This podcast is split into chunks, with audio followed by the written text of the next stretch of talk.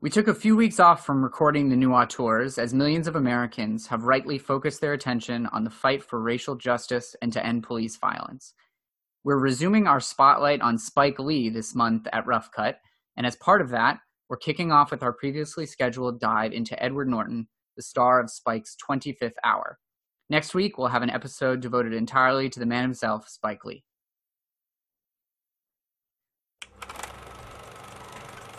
I'm Zach D'Amico.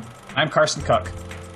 And welcome to The New Auteurs, a podcast where we take the critical framework from the golden era of cinema and apply it to today's films and filmmakers. On each episode of The New Auteurs, we'll go deep on one director, writer, actor, or other filmmaker using a singular film as a case study in an attempt to understand their screen essence. Today, we'll dive into the work of Edward Norton, both famous and infamous for his dedication to his craft as an actor and we'll take a special look at his role as Mike Shiner in 2014's Birdman. Joining us today to chat about Ed is Rough Cuts Sara D'Amico. Hey, Sara. Hello. Thanks for having me. Yeah, we're we're glad to have you on. So, so what what's your personal background with the magical auteur Edward Norton? Uh, well, it's a little unclear to me actually when I first discovered Edward Norton. It was either The Italian Job, which I watched back to back two times in a row because it's such a great movie. Was or, this in theaters or just in no home? At, okay. at home with my sister? Yeah, fair. Um, back when we rented videos from Blockbuster, actually. Um, so it was either that or The Illusionist. Um, I have a feeling it was probably The Italian Job because uh, The Illusionist is just a little bit more of a movie that I probably would have watched and then like immediately forgotten without knowing sure. like Edward Norton, Paul Giamatti, you know, Jessica Biel. Now I know that. Clearly stuck with you eventually teenage, though. Teenage me, eh, didn't care. But yeah, and, and I think as soon as I started to see more of Edward Norton's movies, I sort of, you know, fell in love with him and his acting. I mean, I think he's just phenomenal and I love watching his work.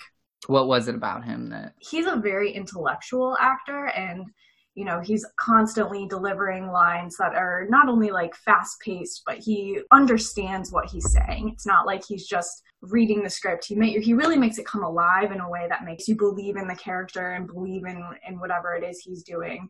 Um, i think it's in part a function of him just being a great actor but also a function of the roles he chooses. What about you guys? I think i first saw an edward norton performance with fight club I, I believe that was the first exposure to him.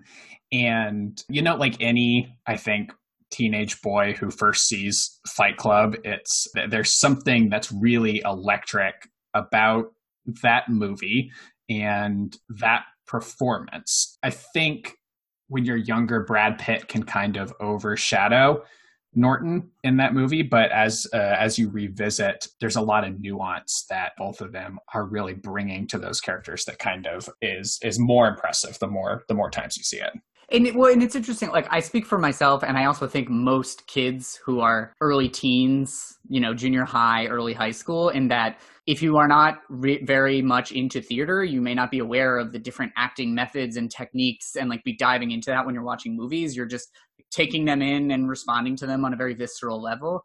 And both of the movies you two named, and then the movie that I associate most with him from growing up is Rounders. But in all of those, like he's not the guy when I watched Rounders, I wasn't like, great, well, got to see Edward Norton. It was like Matt Damon. And as much as Edward Norton is the lead, like Brad Pitt was the superstar back then. And eh, he's barely in the Italian job in terms of like screen time yeah. versus like Mark Wahlberg or Charlize Theron.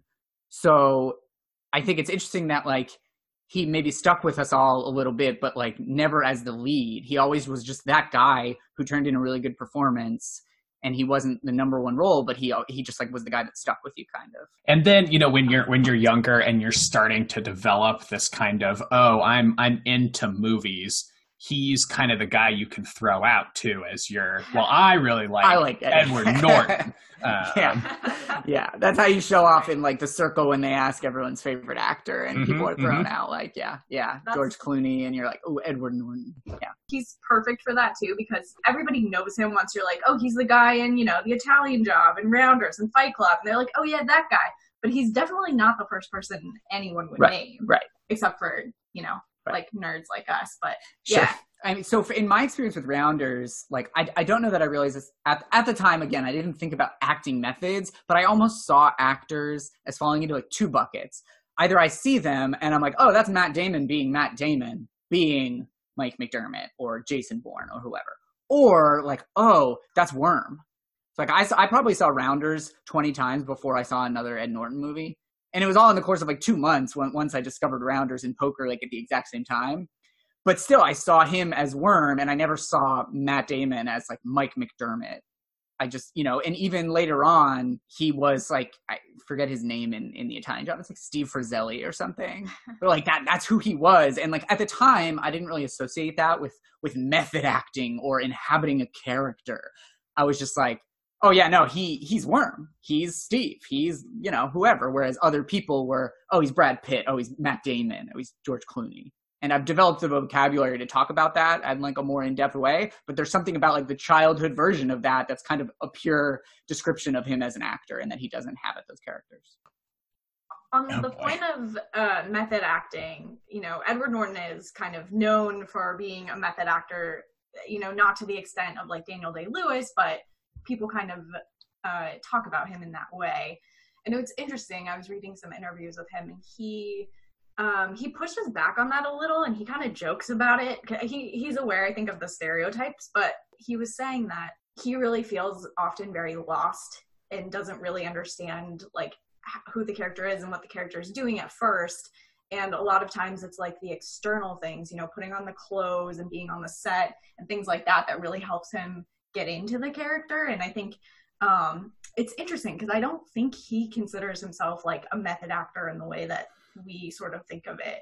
So I was just interested. Do, do you have thoughts on on whether or not you would consider him a method actor? Or? I don't know that I would if it wasn't for the fact that I have read so much about him as a method actor.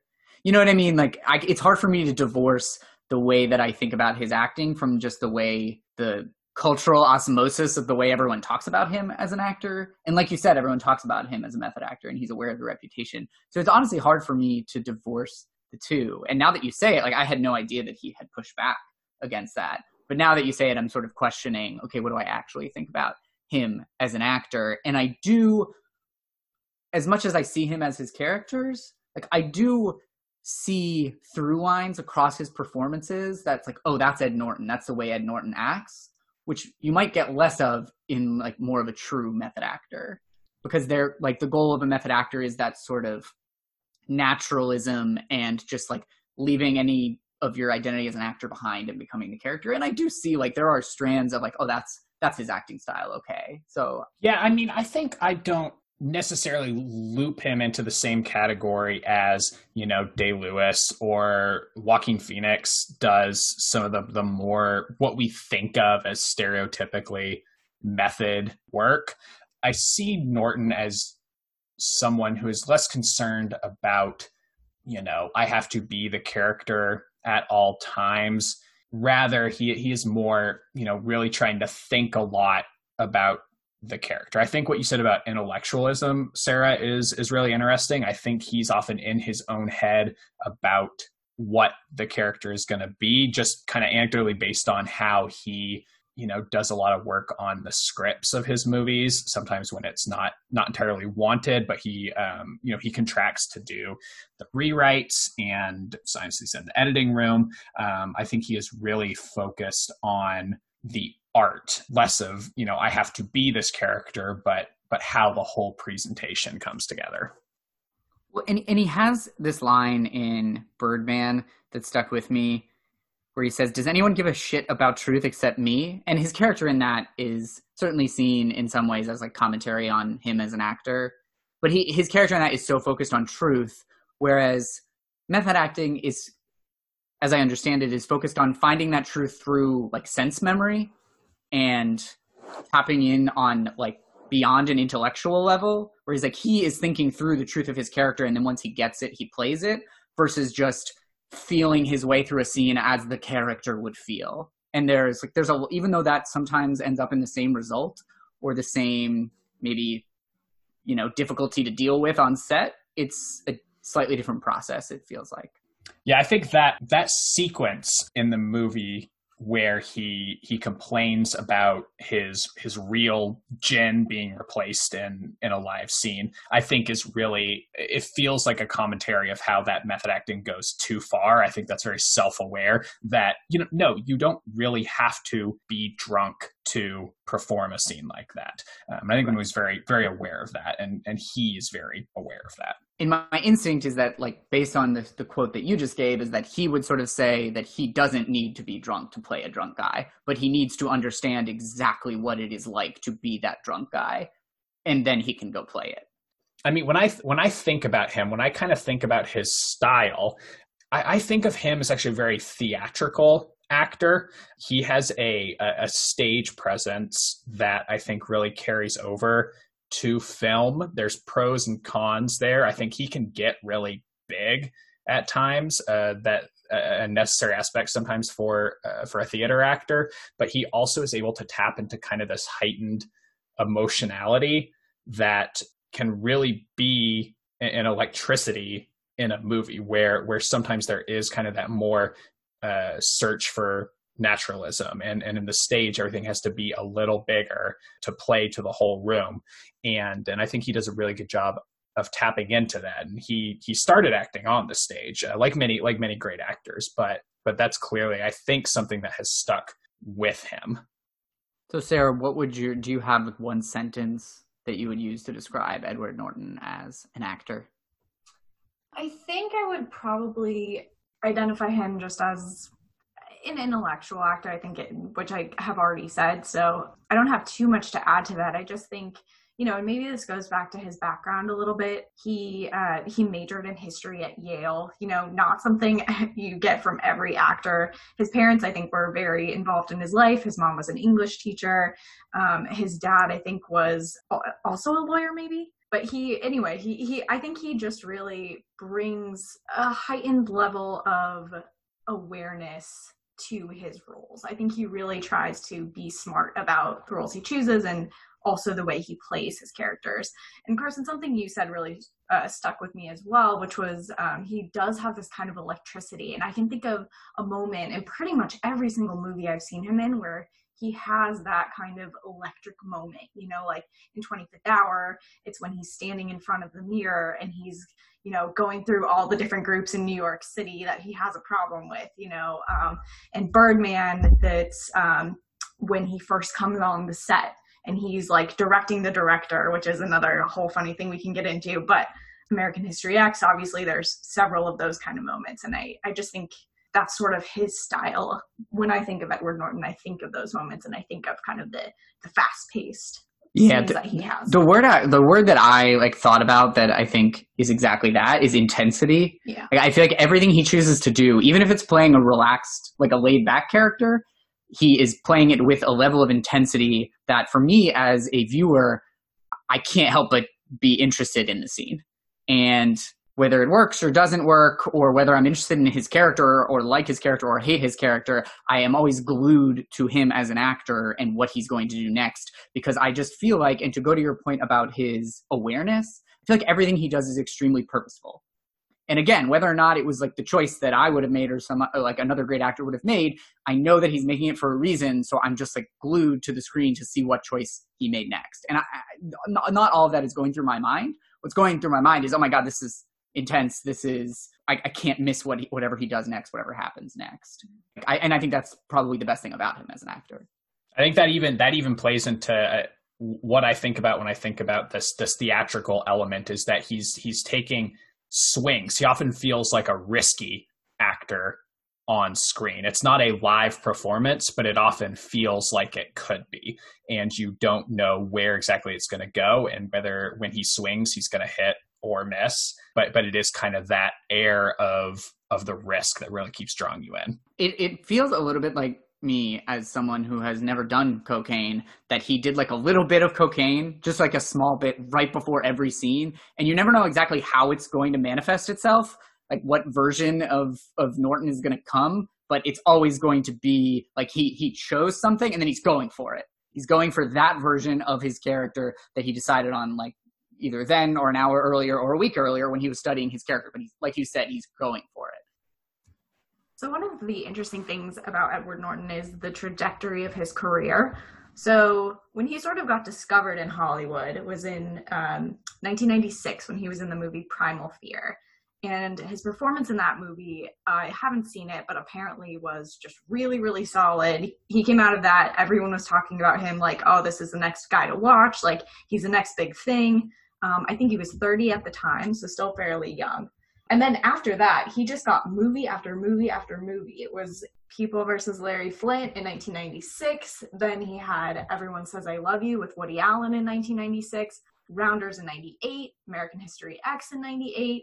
Fight Club, 25th Hour, The Italian Job, The Illusionist, you know, in the the early or the mid 90s to the early 2000s.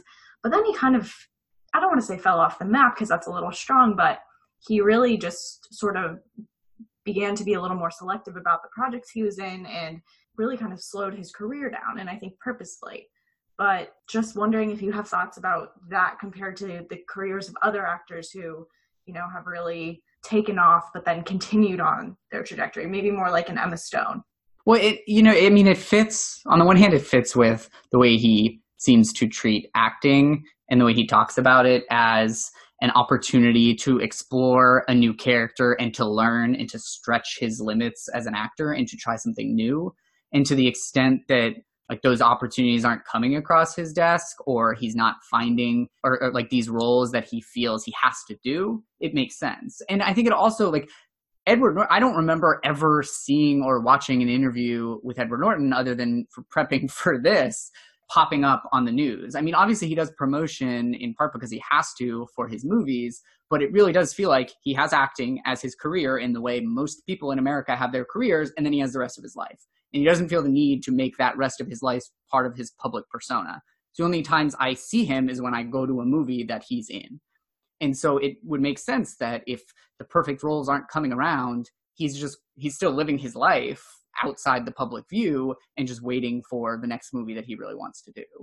Yeah, I think I think that is uh, that's a good way to frame it. I mean, like you like you said, Sara, he he gets his first movie in 96 i think he's actually even younger. I think he's more like 26 27 in when primal he's playing fear like an 18 year old and he's playing someone really young. It is it, i think it's a pretty great performance. It gets him an oscar nod and he's in theater before that and, and he transitions into hollywood. He you know he releases three movies in 96 like you said and then he pretty quickly starts to assert a, a certain level of creative control with it which i think is really fascinating. So again first movie he makes is in 1996 and then american history x is in 98 and in that one he is he's working on the script pretty extensively. There is a whole kind of combative atmosphere that takes place after the movie wraps shooting in particular where the cut that director Tony Kaye delivers the studio doesn't like it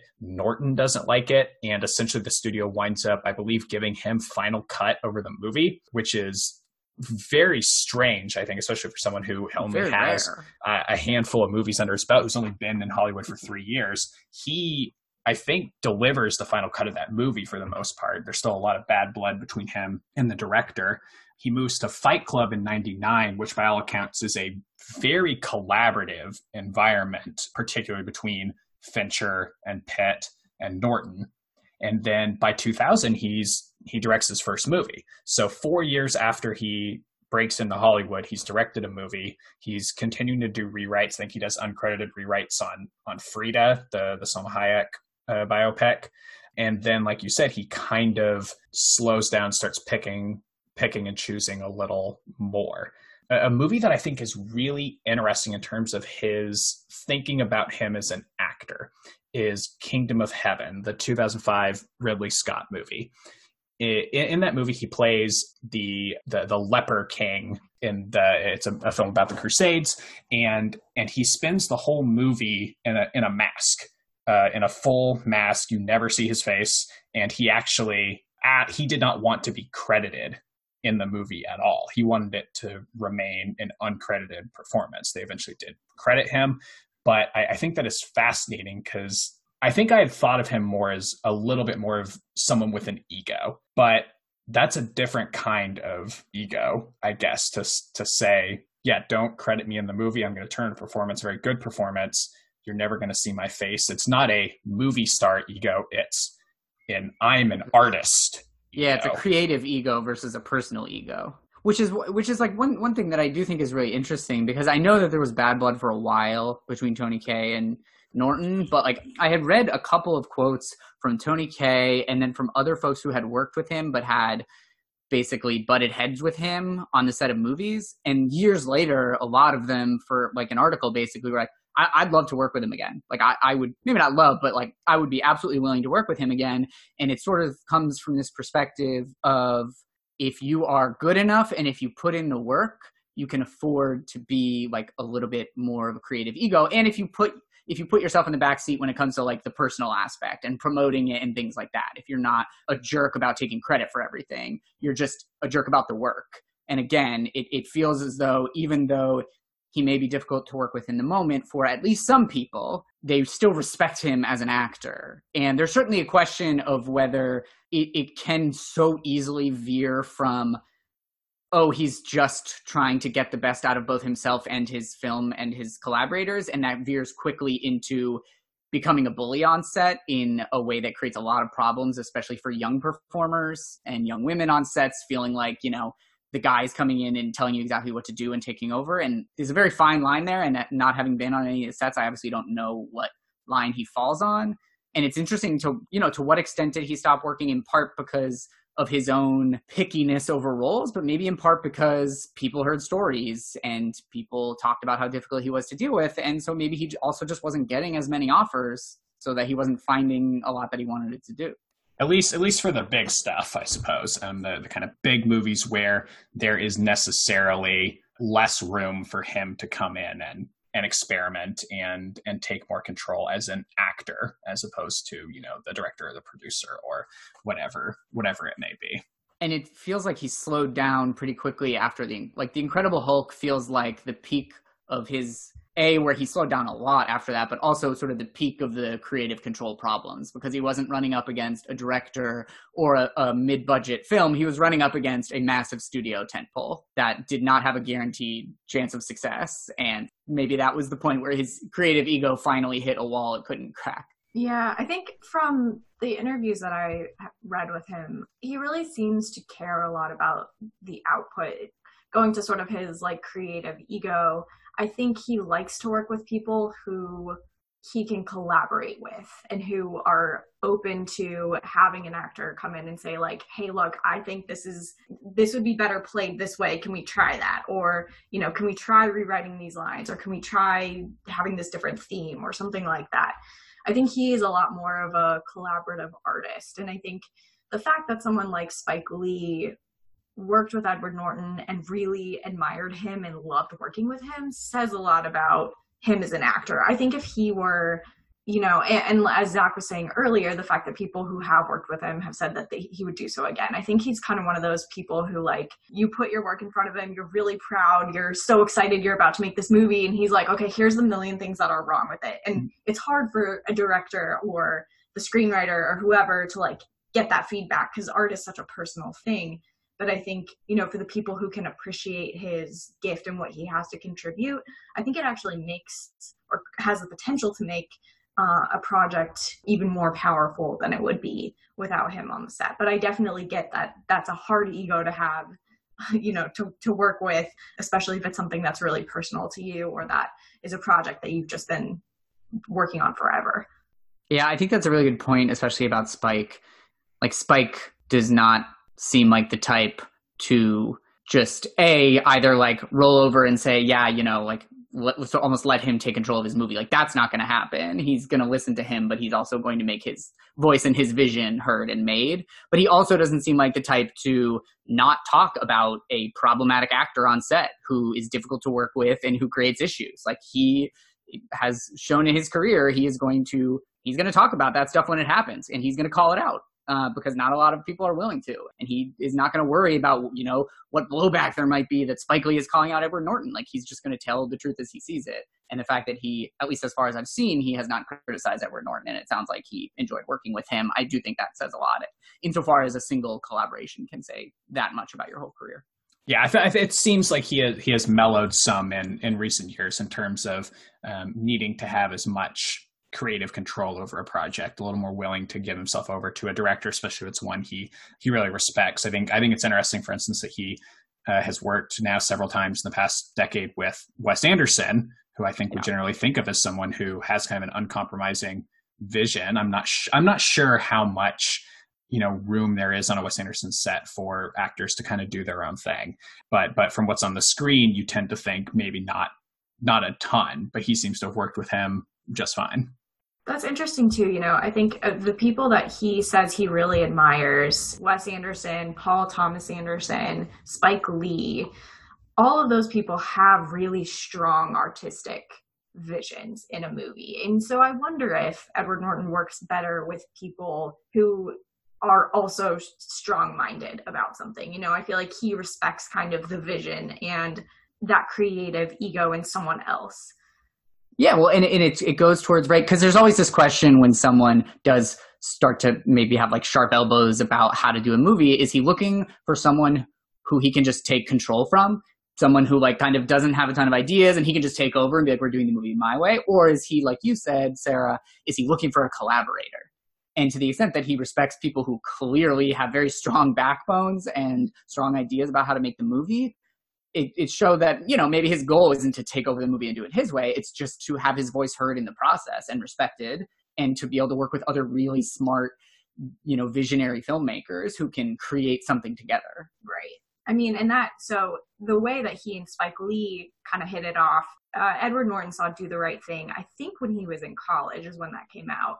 And he wrote spike lee a letter and was like, hey, this was awesome. I would love to work with you on a project. And they just kind of went back and forth for a while. Um, I think they got dinner one night. They like met up at a Super Bowl. I mean, you know, whatever, just kind of off and on connecting with each other. And then finally, you know, Spike Lee got the 25th hour script and he immediately thought of Edward Norton and was like, this is a guy I want to mm-hmm. work with. And I think that you know edward norton reaching out writing a letter to this director you know and just being like hey this is an, a really incredible impressive project. I, I really think that goes to his style of not just acting but collaboration as well. Like you were saying i think it's really um, unique and impressive. That's a little biased maybe because i love edward norton so much but you know it, it's not something you see every day in hollywood no, and and so to to if we want to transition into talking about Birdman, he because he did the same thing with Inarritu, the director of Birdman. He had seen several of his films, and he was like, "This guy's making films like nobody else is making them." And he knew him from like the, you know by that time Edward Norton was obviously pretty big in Hollywood, so he knew him from a social scene. And he basically said, "I love the films you're making. I'd love to be in one, pretty much sight unseen." And then I guess he did do a reading for it, but basically he's and then he sat down with dinner to with Inarritu and was like, I'm not I'm not leaving here without this role. Like you've got to cast me. But it's also interesting to know that he had told him beforehand that he wanted to be in one of his movies. So it's interesting to think about, okay, to what extent was this role written specifically with Edward Norton in mind? Because I think there are are certainly signs and there's some meta commentary around his role uh, and how it is, you know, relates to the rest of his career that Inarritu had him in mind because he had written him and or he had told him, I want to work with you.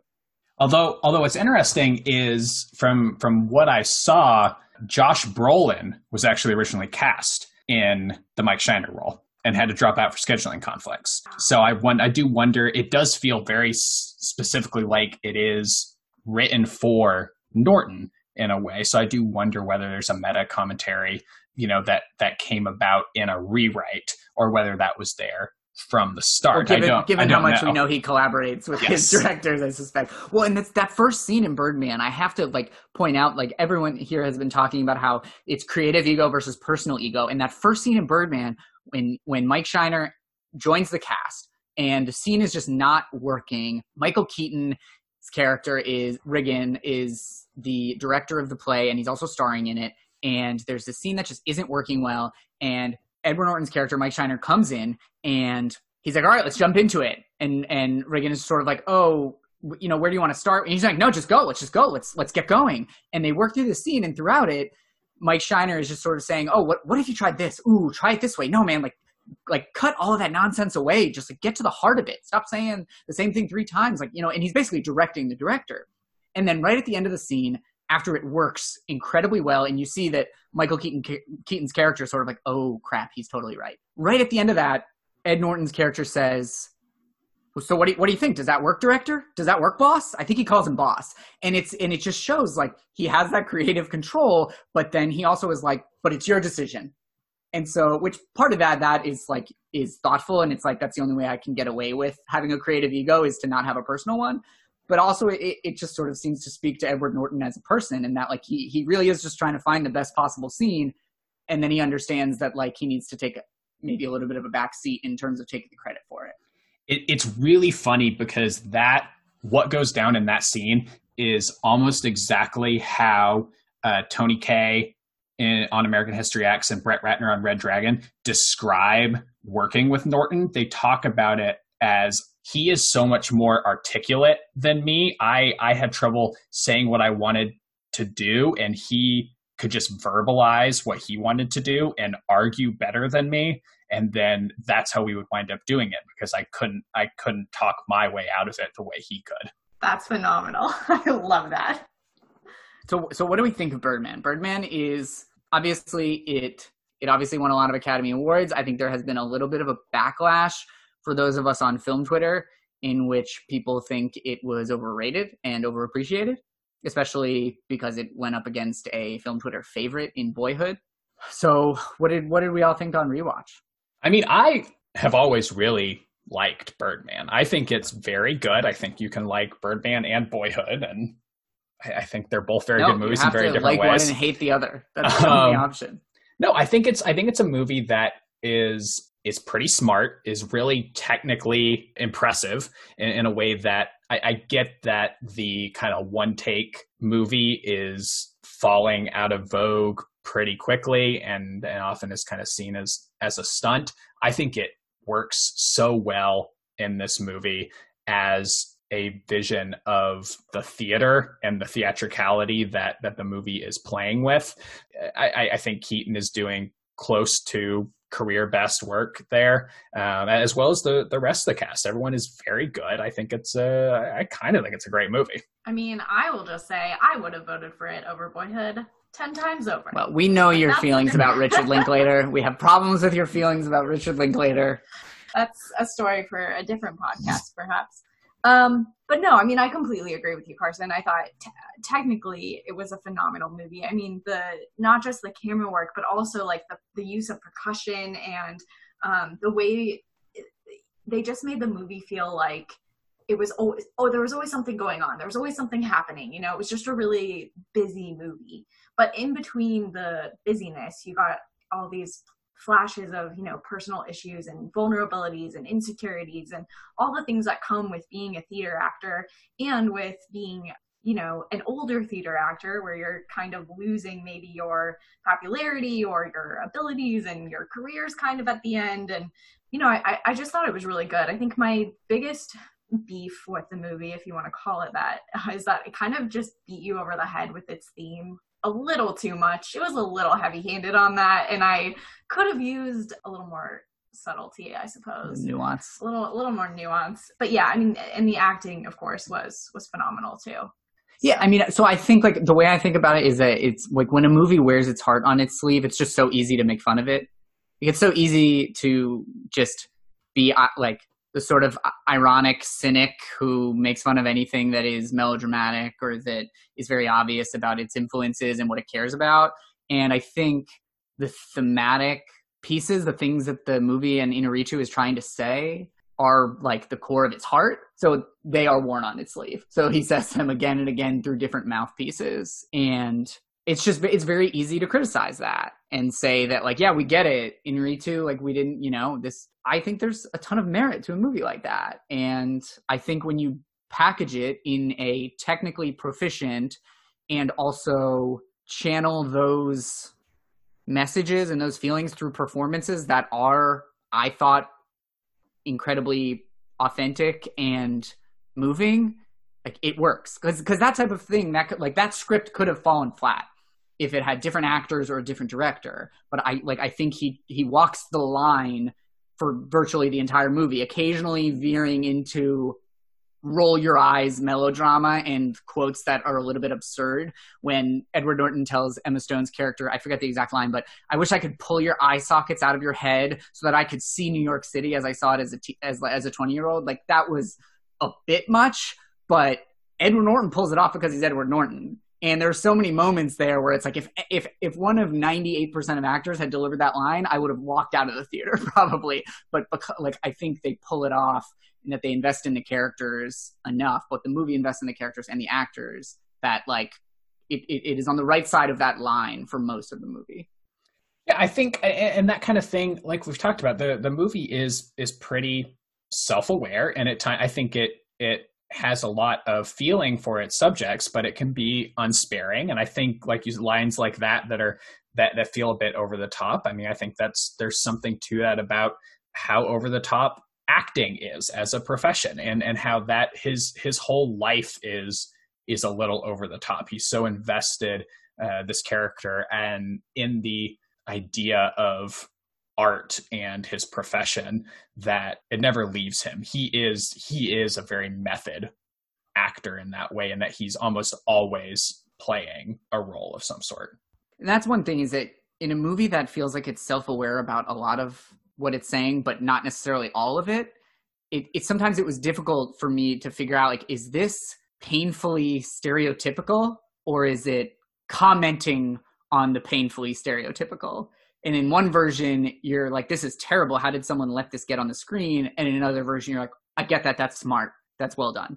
And when you're you're unwilling to make it so obviously one or the other, it's easy to just interpret it in a negative way. So what do we what do we think of like this movie as an example of Ed Norton, the actor, Ed Norton, the auteur of his performance?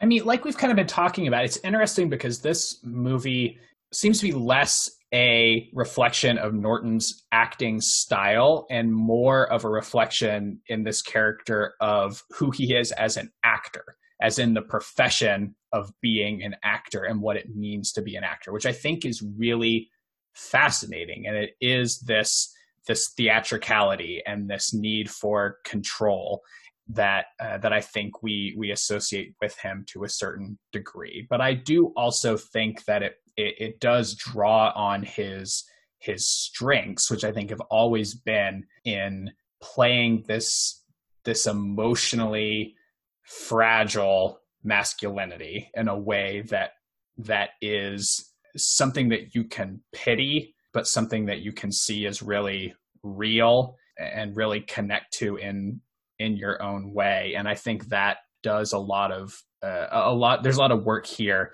to make that a, a defining aspect of his character, and he really brings that to it. That scene that we were talking about with uh, with Emma Stone's character on the roof um, is really a, a melancholy scene and it's very different you know, from from how the actor has presented himself earlier in the movie he he becomes vulnerable in that that moment without necessarily losing some of the bravado but he is he is vulnerable and i think that that norton is is someone who has done that throughout his career and can really um really makes that sing yeah that I, I completely agree i think every movie i've seen with him to some extent, I think his character is like a sleazeball or, you know, kind of uh, too, you know, too much bravado, too, too much of an ego. There's something to dislike, but then he always turns in a performance where you also feel empathetic um, for whatever the character is going through. So, you know, in American History X, by the end, you see the humanity in this guy who is a neo Nazi and is, you know, definitely used to believe in things that I think none of us would even dream of believing in, right? in Birdman, he is this actor who just uh, is so full of himself. He treats his girlfriend kind of like crap and, uh, you know, tries to have sex with her on stage and uh, is up kind of flirting with with the director's daughter but then he has this empathetic moment where he's like you know i kind of wish i could see the world in the way that you do because i miss that. I miss being young. I miss being able to see the world with fresh eyes. I just think there's something to that to be able to play someone who is maybe not super likable but but still connect with the audience. And and I think he's really brilliant at doing that. Yeah, and I think like I've, I almost have seen, have noticed he does it in very specific moments in movies. So, like you mentioned, American History X, there is one moment where he sits on the steps after he has sort of quote unquote publicly said that he has disavowed everything he used to believe in, and he sits on the step with with his brother, his brother who had followed in his footsteps, and he's telling him like, "It's not right, man. Like you've got to get out of this." And in Birdman, there's that moment, but there's also the one where uh, Riggan tells him falsely that he used to be abused by his father, and all of a sudden, complete jerk Mike Shiner turns into, oh my god, man, I didn't know. I'm I'm so sorry. And he's like you said, he's empathetic to other people. And in Rounders, his character Worm is a complete degenerate, and he is a leech off of his friend Mike, and he just tries to get convince him to get back into poker after he quit for his girlfriend, for his life, for his like future. He just tries to get him back in it, tries to pawn some money off him. And then like later in the movie, he has this moment where he's retreated to a basketball court uh, at a Catholic school. He's hiding from the people he owes money, and he just talks about like his history with this guy Mike. I mean, it, one thing they talk about is the fact that he basically the two of them got in trouble in school together, and Ed Norton's character took the fall. And there's this one moment where you see the empathy, but like he has to have somehow showed you flashes of it while being a complete jerk for the prior hour so that when that happens, it's actually believable. Right. Like there's a lot of versions where he tries to pull that off and you're like, yeah, I don't buy that at all. But if he showed little pieces of it here and there that you barely notice, then all of a sudden it comes and you're like, I spend an hour thinking there's no way I could like this guy. There's no way I could empathize with this guy. And every time he proves me wrong, every time Edward Norton pulls off that slowed down emotional scene.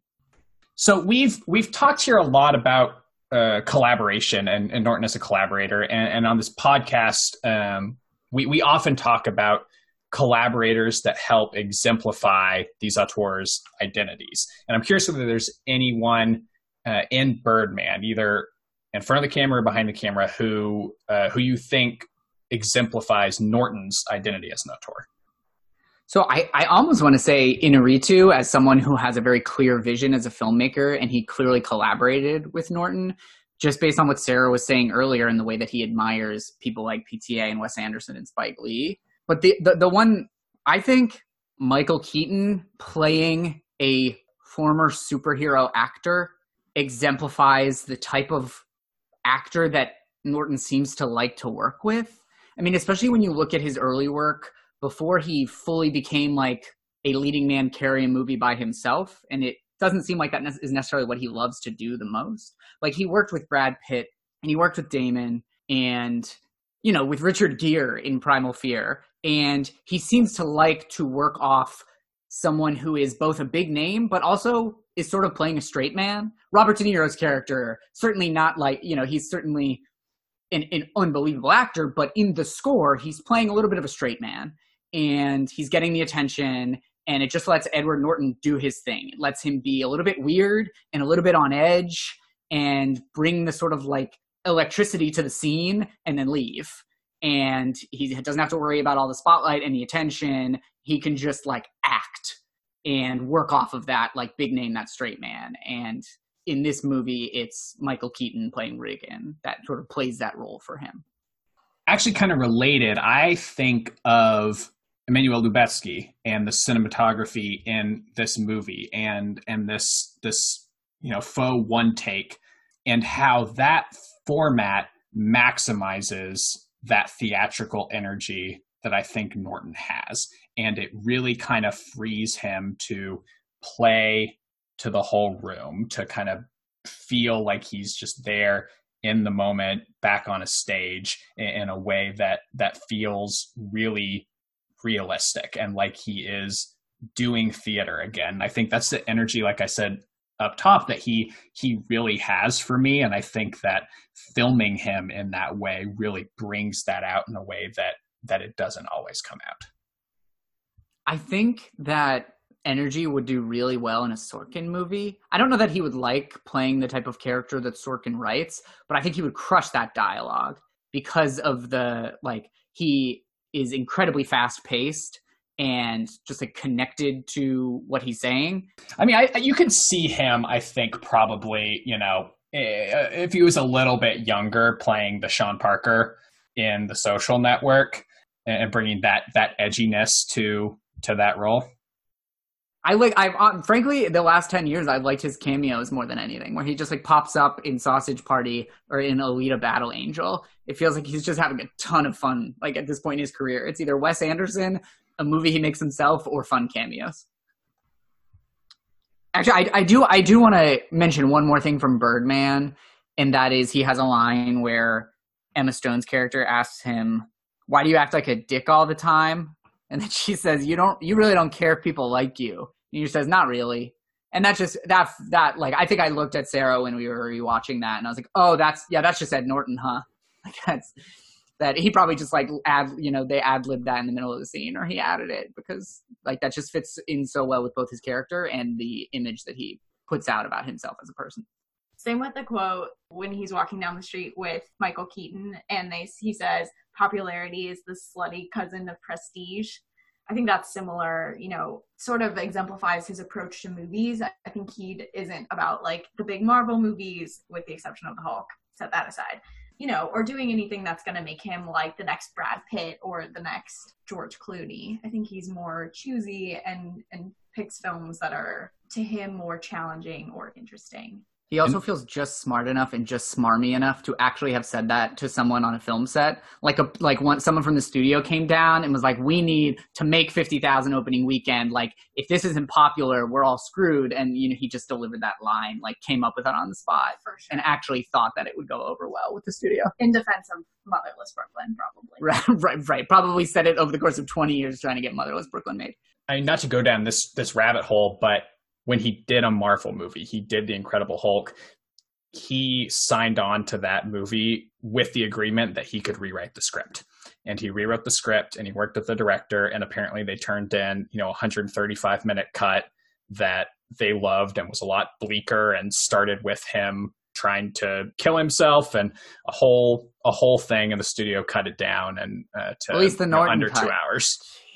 Yeah, so I mean, even when he is doing something that is popular, there is still he he seems very focused on this idea of creative integrity, and and that's really kind of the thing that drives him. Whether it may be whether we may think it's a little misplaced or he's overdoing it, that does seem to be the thing that that drives him. So, so who do you feel as like an actor, or even maybe as as not as an actor, as a, as a different auteur? Who do you see as being, you know, comparative to that? Either that mindset in how he chooses his roles, or the intensity, the electricity that we talked about in terms of his actual style as an actor. The two people that really came to mind for me, one is is a generation or so before him. The other is a little a little closer to a contemporary, but still a little older. Is Al Pacino and Sean Penn, and Interesting. the the two of them, and and I I've been banging this drum, but the two of them I think have this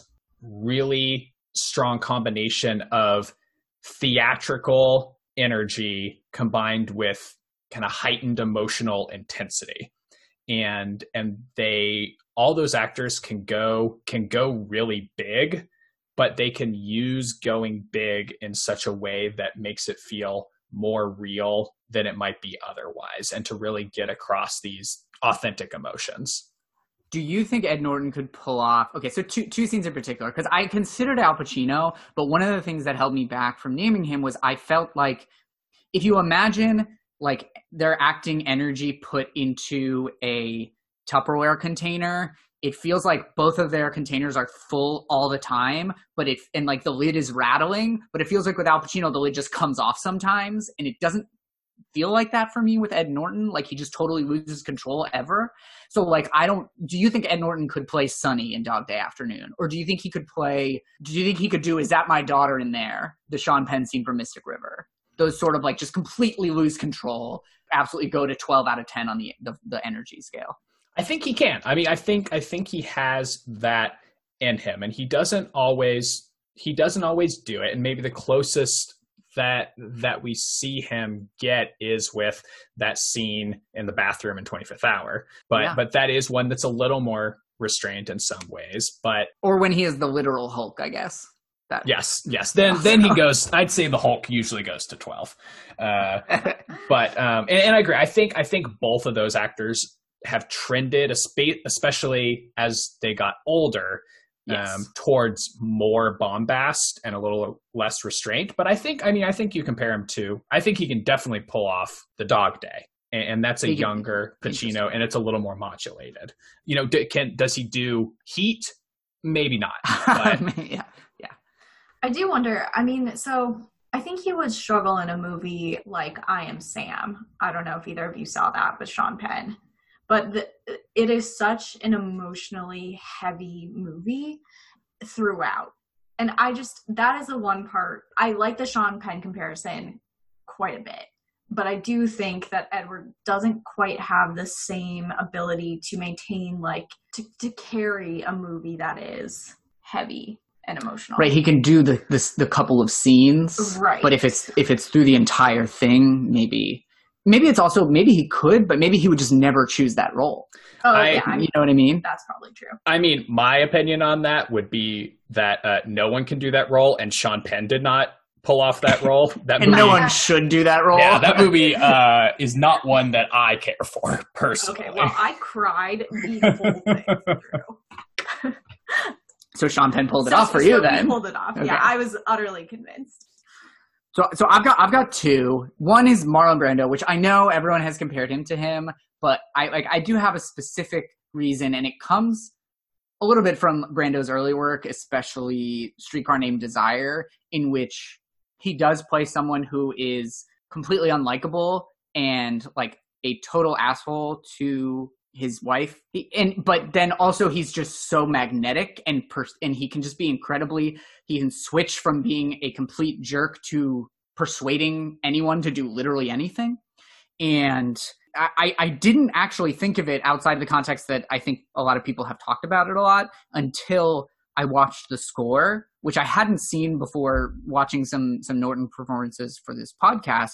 But there is a scene in which Marlon Brando's character, who is sort of he's so um, Edward Norton gets pulled in to do a heist with Robert De Niro. For De Niro, it's one last heist. For Norton, he's the young guy who gets he's the inside man at the customs house uh, who can help get the you know get them in.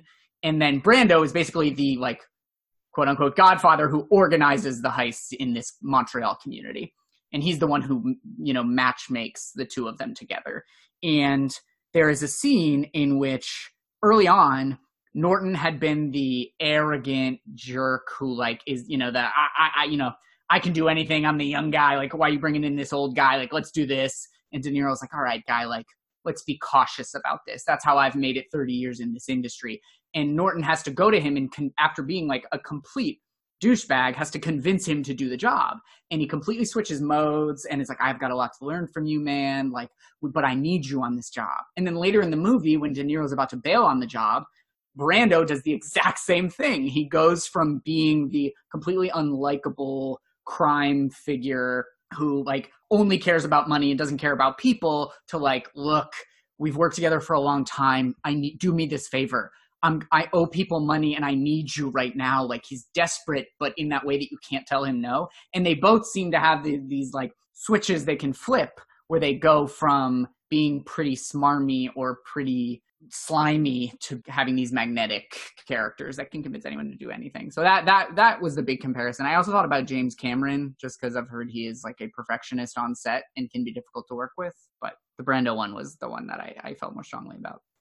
All right. How about uh how about any fun fun hypotheticals about Birdman? Well, this is a hypothetical slash fact. Uh, did you know that Birdman had an alternate ending?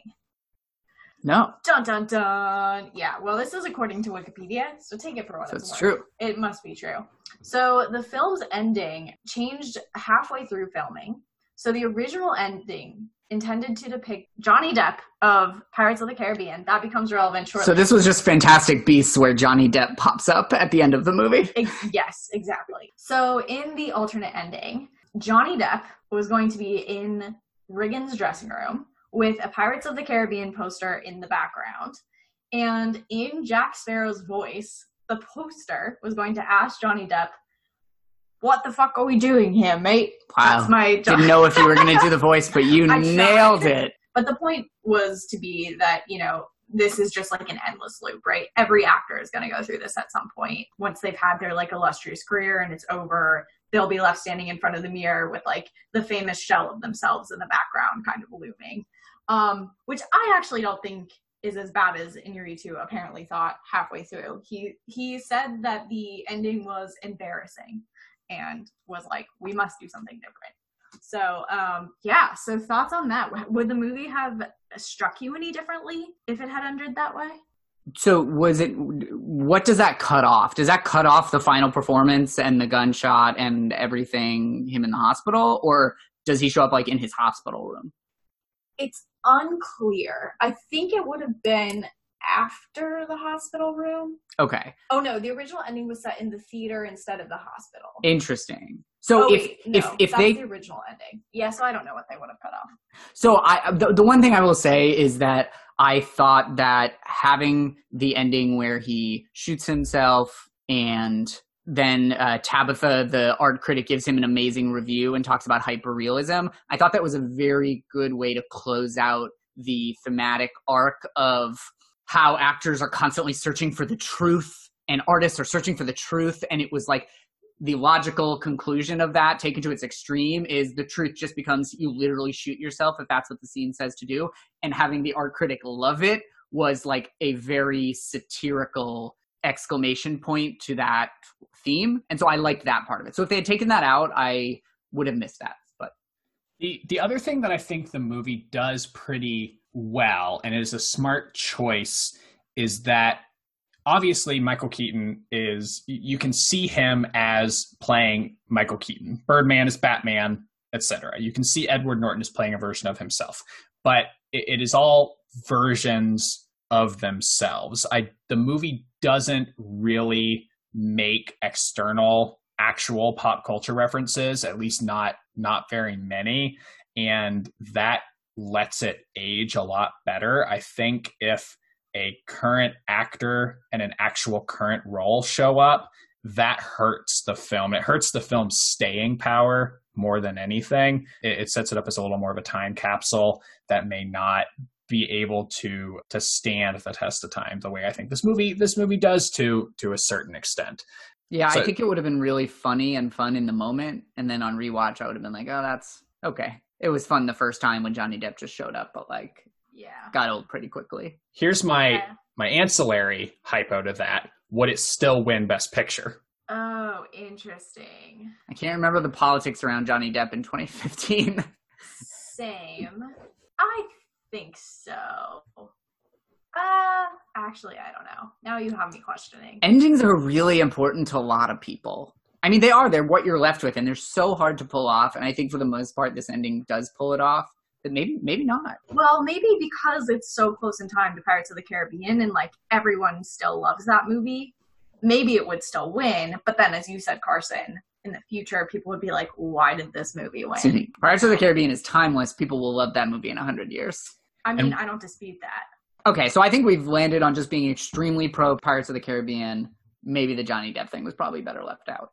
So, so my hypothetical is which actor who is plays a superhero, either you know DC, Marvel, whatever, has played a superhero, is going to find themselves in the situation that Riggan was in. They're going to tr- they're going to be forever connected to that superhero. They can't find good roles, and so they launch their own Broadway show, write the whole thing, or you know, write the adaptation and try to direct it and star in it, and it maybe doesn't go so well. Oh. and they get left out on the streets of New York City in nothing but their underwear. That's so easy. It's Tobey Maguire. yeah. A hundred percent. There's no doubt in yeah, my mind. I, I, was gonna, I was gonna go with Ben Affleck. Yeah, but he's been in like the way back. You know, I mean, that, he's picked up some work. He's dating Ana de Armas. That so, is like, true. He's doing fine. He's picked up a lot of work on like Twitter and Instagram. Right. Right. Yeah. Yeah. I think it could be Jennifer Lawrence. I think she she just got really fed up with with all of it and uh, and then hasn't worked that much recently. So maybe she's in the process of prepping her her big Broadway directing and starring debut. How and so she so she just may go that route young. She may be Mhm. like, I have to somehow make a clean break from my past this early. I'm going down a road I don't want to go down. So I'm interested. None of us named people in the MCU. Do we feel like that's just it has such an unassailable reputation that we don't think like Mark Ruffalo is just really gonna go downhill? My theory on Mark Ruffalo is That he's perfect. no, that's your theory. Wow. My okay. theory is anyone who is in the movie Margaret is doing just great, and they're going to keep doing great for the rest of time. And so that includes Mark Ruffalo, that includes Matt Damon, Allison Janney. I mean, Yeah. you know, Anna Paquin. Just As we pop- all know, she she won randomly. the Irishman. So exactly. So That's why I went. yeah. So, uh, anyways, yeah. I- I think. I mean, I think that's that, that's actually kind of an interesting question. I think it speaks to the what being in these superhero movies means now, right? I mean, I think when Michael Keaton was in Batman, that was one of the the earliest superhero movies, and it was very much a this this comic actor is going to be Batman. Everybody was furious about it, and then obviously he becomes just revered as as this character. And and it was a much it was a bigger deal for an actor to to do that. Now it's just kind of part of the job it seems. It, it's you know you you do well you're successful you go off and do a marvel movie or whatever but it's not it's not your whole thing. It's just you're a famous actor you're probably in the marvel movie. And it's kind of an easy in and out in a way that maybe it wasn't as much back then To that point, I wonder if maybe the one person who is so identified with their character that it could actually happen to would be Robert Downey Jr. Like he was Iron Man, he was like the Marvel universe for 11 years. And he had just kind of revived his career over the last 5 years before that movie and what may have led to a bunch of Oscar, you know, additional Oscar nominated performances and like really building up that, rebuilding up that resume instead went the comic book route. Maybe now he's left in like a no man's land where like not enough people remember tropic thunder and kiss kiss bang bang and they just see him as iron man that he actually struggles to return back to that if he wants to and like has to do something that's more like proving his worth as an artist. Uh, it, you kind of have to have in a way to be able to get out of that some sort of creative control. And uh, and we'll see if that's something he's really interested in. I think even an analog to him is hugh jackman who became really associated with wolverine over the course of about a decade a similarly long span but he but then he made the greatest showman and everyone remembered that he is perfect. Yes exactly. And he really just like- pushes yeah the he has this other passion, like this passion for pushing musicals um, and Sure. starring in musicals, and so that that helps him. And I'm I'm, I'm curious whether Downey Jr. is going to have that because it seems like Dolittle maybe not. yeah, that one didn't go so great. All right, so is it time to pick which auteur category we would put Ed Norton in? I I think so. What do you guys have? Well, perhaps unsurprisingly, I was torn between the perfectionist and the realist categories.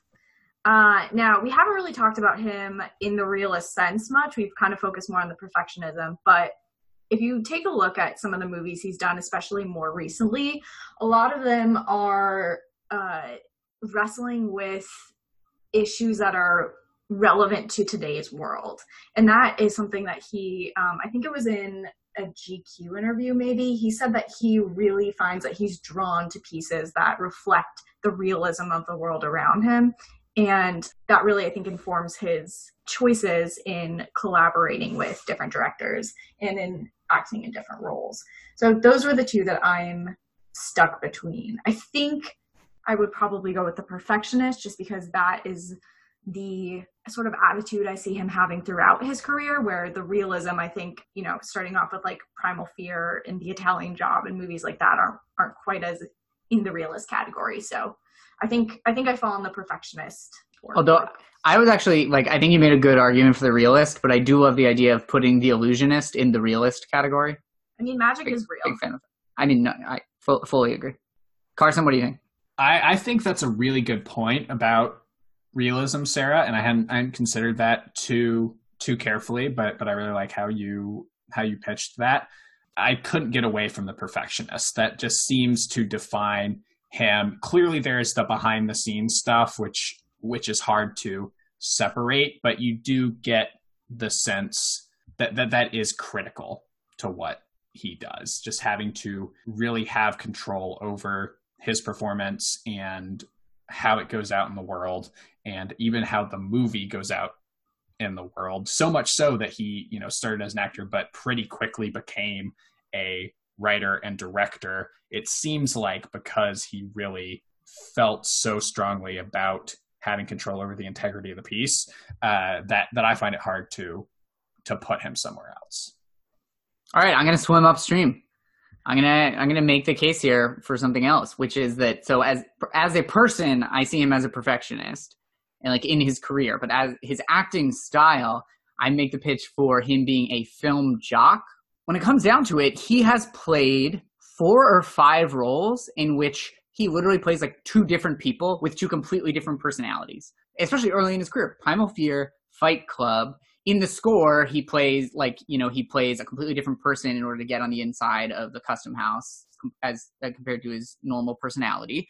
And in American History X, especially because it jumps between timelines, you're seeing two completely different versions of the same person right next to each other. And he really seems to prefer to take roles that allow him to stretch the limits of his acting abilities and allow him to show off what he can do.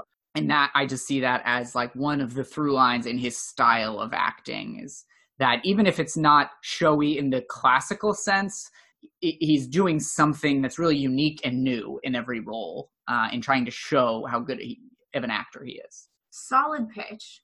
I'm not sold because I just think he's so perfectionist in his like creativity that it's hard to get over that. No, I think it's perfect. I, I, think it's perfectionist too. I, but I, I wanted to see almost, if I could convince you guys. I was almost entirely sold personally. I was I was actually ready to totally throw in with Zach. I mean, I, am pretty. I'm genuinely split between both, but I think it's tough to justify not doing perfectionist. Yep. That makes sense. Sounds good. All right, it's time for the Letterboxd game.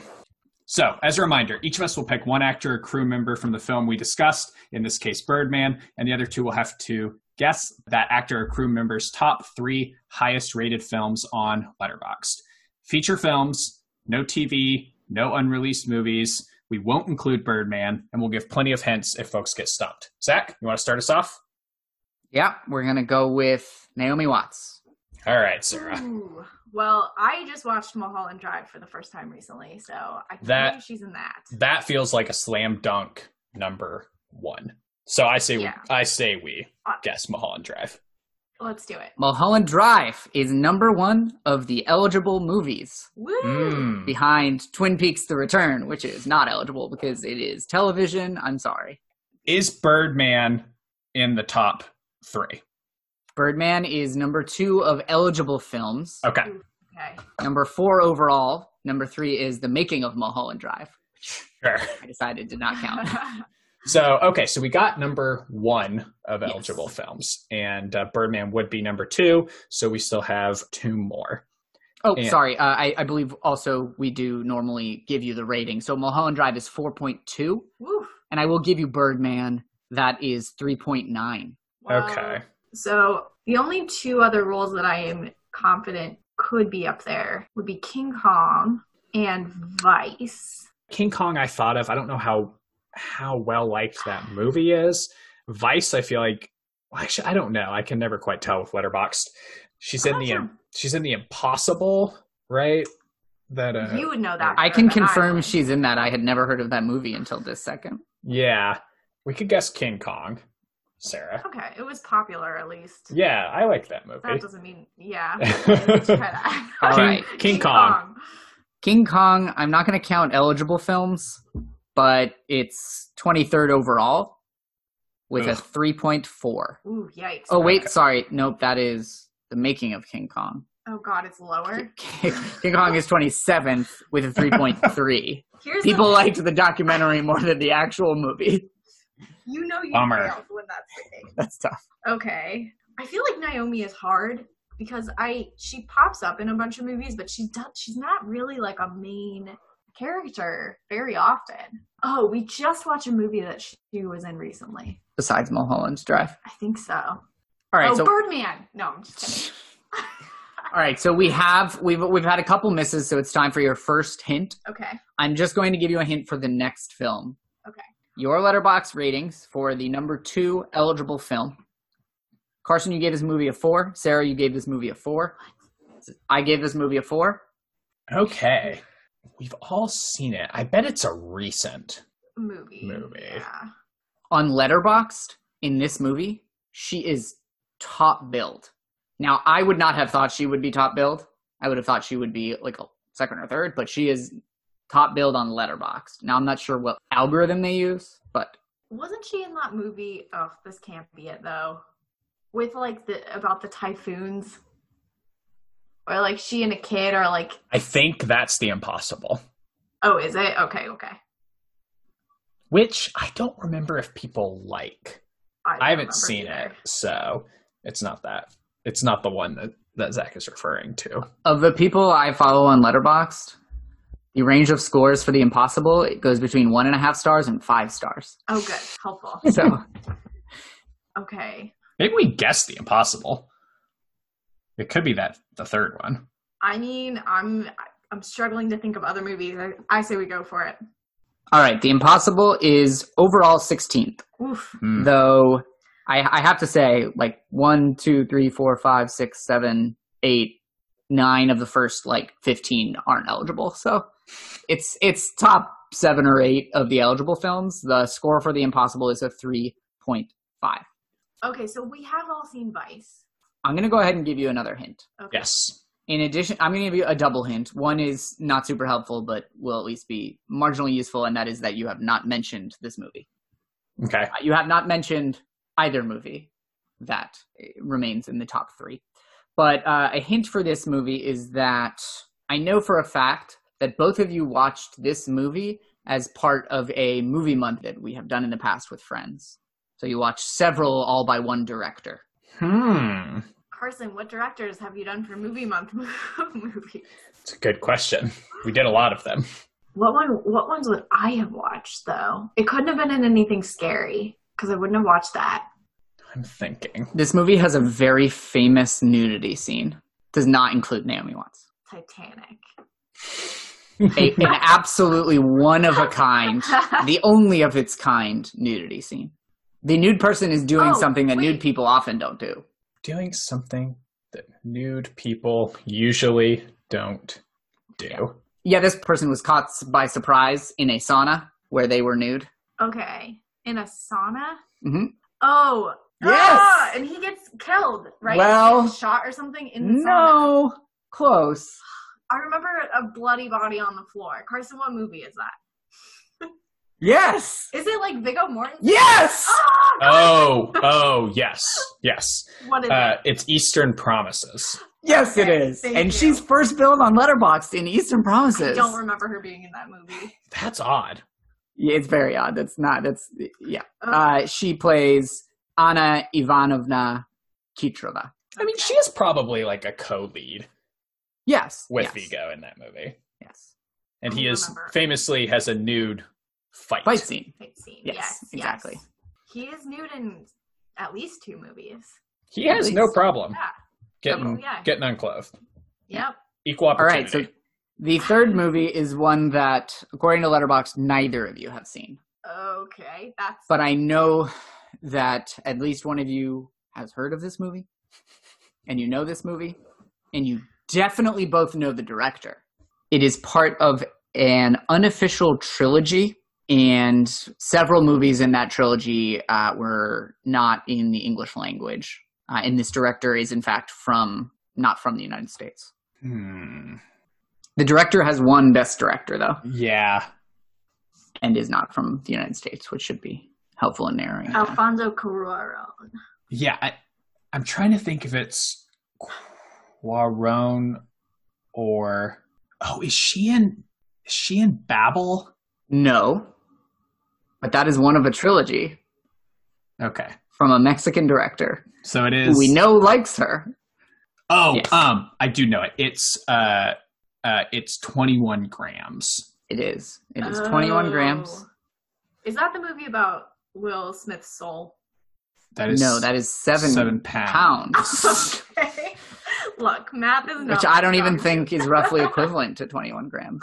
I don't. But I'm also not sure. I have no 56 idea. grams is in an ounce, I think. So, Oh, so not even close. off, Yeah. All right. Well, that was uh that was pretty tough. Sara, what do you got? All right. So uh, we're gonna do Amy Ryan. Okay. I will go ahead and tell you because we can't include it that Birdman is her number one movie. Shoot, and we know Birdman has 3.9, Mhm. so we've got some. So she hasn't been in some, you know, any 4.0 movies. That's such a bummer. She's so good. She is so Yeah. good. Yeah. 'Cause Because I- Amy deserves better. I assumed that Gone Baby Gone might be a 4.0. Me too. Me too. So I think that should be Yeah, that's- first guess. Yes, agreed. Gone Baby Gone. That is number three, Okay. and it is a three point seven Okay. on Letterboxd. Deserves to be higher, but we'll let it slide. Okay. So what else is she's in the Lost Girls? That's I don't think that got higher Uh-huh. than 3.7. She in the Truman Capote biopic? I know Catherine Keener is, and I don't remember if Amy Ryan is. I thought she was. She might be. We could get. I mean, we can guess Capote and find out. Was that would that be higher than a 3.7? it would be in that range. I bet. Yeah. Yeah. We could guess it. I have what no idea. She? I, I'm struggling. I'm to, I'm also struggling. I'm struggling. mostly so- thinking of TV that she Yeah. was in. Yeah, so we'll we'll guess Capote. That would be correct. Capote Right. is her number four if you include Birdman. Okay. It is a three point seven, Okay. So tied. Okay. so tied. Yep. So we got Capote and we got Gone Gone Baby Baby Gone. Gone. Right. Uh-huh. Shoot. And there's So one missing- higher than that. Yes, correct. Hmm. I honestly don't know what else she was in. So this movie includes someone who was in Margaret. Wow, that's a crucial distinction. Did either of us rate it on Letterboxd? Um, Carson Cook wrote a review. Wow. He Gave it four and a half stars. Did he specifically mention Amy Ryan's performance in the review? He said, "Oh, this would probably give it." Um, Zach D'Amico also rated it 4.5 stars. wow. Yeah. Okay. Let's see what other. Someone in Margaret. I give you? The director acts in the movie as well. I believe Spike he's, Lee? I believe he's acted in a couple of his movies, like shown up. Interesting. Okay, let us brainstorm for a bit Yeah, yeah, before you yeah. give us more clues. Yeah. Okay. She's not in a Spike Lee movie, is she? No, I don't think so.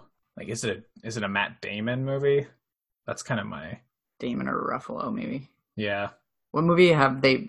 That, the the director appearing in multiple other movies, including this one, feels like the most specific helpful clue we've gotten. I think Lonergan has like shown up. Yes. Wait, I think she's in You Can Count on Me. That has Mark Ruffalo, Correct. and Uh, that has Kenneth Lonergan. yeah. Did I write a review of that movie? I don't And know. that movie rules. I definitely gave that movie four and a half yeah. stars. Same. Uh, all right. Let's guess it. All right, you can count on me. Ding ding ding. Yes. Nice. Yes. Oh, Uh, you both Good saw clues. it over two years ago. It's a 3.9 star movie, and Carson Cook says, "I'm not sure there's any filmmaker working today whose movies feel more like great novels." Hmm. That's a good review. that is a, Great review. that's a yeah. good review. I was about to Yeah. be like, I do not. I would not want my Letterboxd review No, was- out on this. I was really getting ready for to cut it. it. but that's a good review. Good work. Yeah, it was. All Final round. Final round. We're gonna we're gonna go off the actor path, and I'm gonna give you cinematographer Emmanuel Lubezki, and I will tell you off the bat that Birdman is his third highest rated movie on Letterboxd. So you'll need one, two, and four. Okay. Okay. So he's worked with Inarritu Okay. and Cuarón. Okay. Did Letterboxd like The Revenant? You didn't Tough like The to be sure. I never saw the oh, Revenant. Oh, that's right. I hated just it. didn't like it. I didn't I'm it either. I'm projecting onto you. I think I just I think I told you that you wouldn't like it, so just not even to see it. I mean, we're not gonna we're gonna have to agree to disagree because I hated it from the moment I first saw the trailer. Okay. So, okay, fair enough. has he done work with? He's done he's done work with Cuarón, which would be Okay. like Y Tu Mamá También, Children of Men, Gravity. I Oh. can't remember if he did Gravity, but I know he did the first two. He didn't do Roma because I feel like Letterboxd loves Y Tu Mamá Tam. Yeah, and Children of Men for I sure. mean, for sure. Yeah, you want to guess both? Both? Of those? Just a double guess Let's right do off the it. bat, double Yeah, shot. I mean, why not? Let's do what it. do we have to lose? Nothing. Integrity. That is number one and number two. Let's go. Oh, crush. At 4.2 for Children of Men and 4.1 for Y Tu Mamá También. Wow. Nice. Good work, Letterboxd. His entire top three is going to be higher rated than Amy Ryan's entire filmography. I know. Justice Sad for Amy. sometimes, Yeah. Put her in in in a Chivo movie. That's what. we All need. right, so let's maybe maybe you guys can get this without any hints. So that is a good guess. what other directors has he worked with? Do you know? Not any that he's worked with. Like okay, so oh, he made Tree of Life, Oh. and I don't remember if he's done other Malicks. And then I want to say he's worked with the Coen brothers, but I have no idea what movie. Okay. Let's. And then I can't remember if I he did mean, Gravity. Tree of Life feels like a good guess, and Yeah. Gravity does. and Gravity. too. Those are our two Yeah. big guesses. Should we guess both of those and say we're getting the Another top four? guess? No, let's just guess We'll one. have to pick one. Okay, Yeah. one? Tree of Life. Life. Tree of Life. Tree of Life. Tree of Life is number five overall, Oof. Okay. So okay, so we were one away. one away. What is the rating? 3.8. Wow.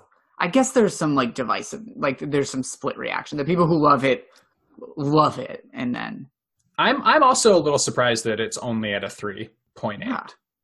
okay, mm-hmm. Mhm. darn Okay. it. What about Gravity? Yeah, let's do that. Yeah, Gravity. Gravity is at a 3.6 Oh. and Uh-oh. is number nine trouble now. nine overall. all right. We need some hints. Okay. Yep. All right. hint time. So your hint is Zach has seen this movie but not rated it on Letterboxd, and Sara has not logged it on Letterboxd at all. Ooh, I'm I'm not going to be of any help on this one. You may have seen it. You don't go back and Yeah, that's true. Click watched backfill. for. So that that means it's a movie I saw before I got Letterboxd, or one that just totally flummoxed me and I didn't rate it. But I usually feel enough ones that shame to flummox, rate yeah. everything eventually, even if it's a couple months later. Okay, another. Yeah, I, I, I agree. All right. Another clue on that. I have seen this movie and given it three stars. Ooh, okay, that's helpful. It makes me nervous that it might not be a Coen Brothers movie, which I had thought he did one. That's probably and I feel true. like Carson loves the Carson, Coen Brothers. yeah, Not to say he couldn't give one of their films three stars. it just doesn't deserve three stars. You also love the Coen Brothers. love the Coen Brothers. Yeah. What are other Inarritu movies that he would have done? Or I don't know if he shot Babel or 21 Grams or Amores Perros. Well, we know 21 grams is low. Oh yeah, and what I Mm. think, well, Tree of Life was four or five or whatever, and it was only 3.8. Yeah. So it could be like a 3.9 or 3.8 even tied. True. Where was Bird? Where was Birdman? It was three overall, Three overall. And we're three- missing four overall. And Birdman Okay. was a 3.9. 3.9. So we know it's between 3.9 and 3.8. Okay. Where was 21 grams? It was lower than that. Way yeah, it was. lower, It was yeah. 3.6, I think. Yeah. Okay. Babel won some awards or was nominated. I think it was nominated for Best Picture. Huh. But I also fe- feel like people, it was one of those that were like, people didn't like it as much as the Academy did. So like a green book. Not quite that level. I don't. I don't think. But but that that could be a decent guess. People I follow have given this a rating between one and a half and five stars. Super. Okay. That's pretty Mhm. unhelpful. I don't feel like Coen Brothers movies have that level of divisiveness. Agreed. But you know whose movies do have that level? Who's? T- Malick. So if he made another Malick, Oh, it could be. it's What of are- Knight of Cups. I don't know if it, maybe he made Malick has two that were very well received: Thin Red Line hmm and The New World. Oh. Correct. Um. Should we just get another clue, Yeah, let's get another clue. or do we need to get one wrong to get another clue? No, take a yeah, take a guess. Okay, let's do Thin Red Line. Okay, Thin Red Line. It is not the Thin Red Line. He did not shoot that movie. All right. This movie won at least one Oscar. Ooh. Okay. In any category. I will say this movie won at least one major Oscar. I would like to request a hint, specific hint. Have we mentioned the movie yet? Yes.